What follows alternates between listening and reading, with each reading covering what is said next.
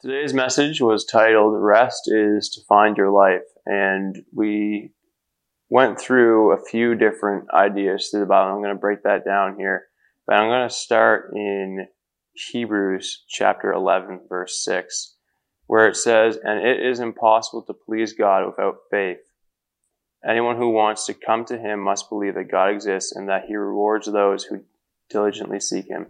So, what exactly is the rest we are talking about? And we've been on this for, for quite some time now. Um, and so we're going to break that down. But at the end of the day, what we need to do is find ourselves in God. And when we find ourselves in God, that is the rest that we are to enter into. And when we enter into that rest, then as the title says, you know, we will then find our life. And so I'm going to jump now to Matthew chapter 10, verse 38. And uh, we were on this idea for, for the majority of the sermon where it says, If you refuse to take up your cross and follow me, you are not worthy of being mine. If you cling to your life, you will lose it. But if you give up your life for me, you will find it. And what does give up your life for him mean? That means that, and if you look at the last two recaps and the last two messages, we're on the same idea of if we lay our thoughts and desires aside and and we put our selfish wants to the side and we focus only on what God wants for us and what he has said for us that is how we enter into rest and that's how we give up our life and that's how we find our life uh, our life in him that is. Um, but it's very clear here that we need to take up our own cross and follow him. And we actually jumped to uh, chapter 16 in Matthew as well, where Jesus says the same thing.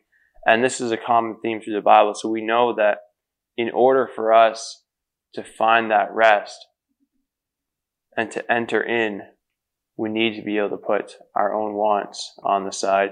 And uh, just in general, I mean, Moses, I kind of just thought about this as we were talking. Moses in the in the time where he says, you know, God, you told me to do this. God, you told me you're going to be here for me here. And, but I need proof. Like I need you to show me your glory. I need you to show me your face. And, and that was the moment where, where God said, you know, I'll, I'll pass before you. I'll hide you in the crevice of the rock. And, and you'll see as I pass by, not my face, but you'll see all the goodness of, of, uh, of who I am and, and the power of who I am. And that moment right there, was I think we find ourselves in that same moment where we we live life and we say, God, we have the Bible, we have all your promises, but like I need to see something.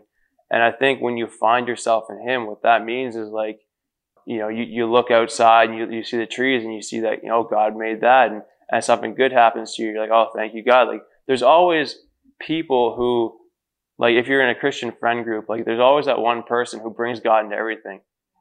And I think, you know, that's just a mindset change. That's just they they know how they find themselves in God.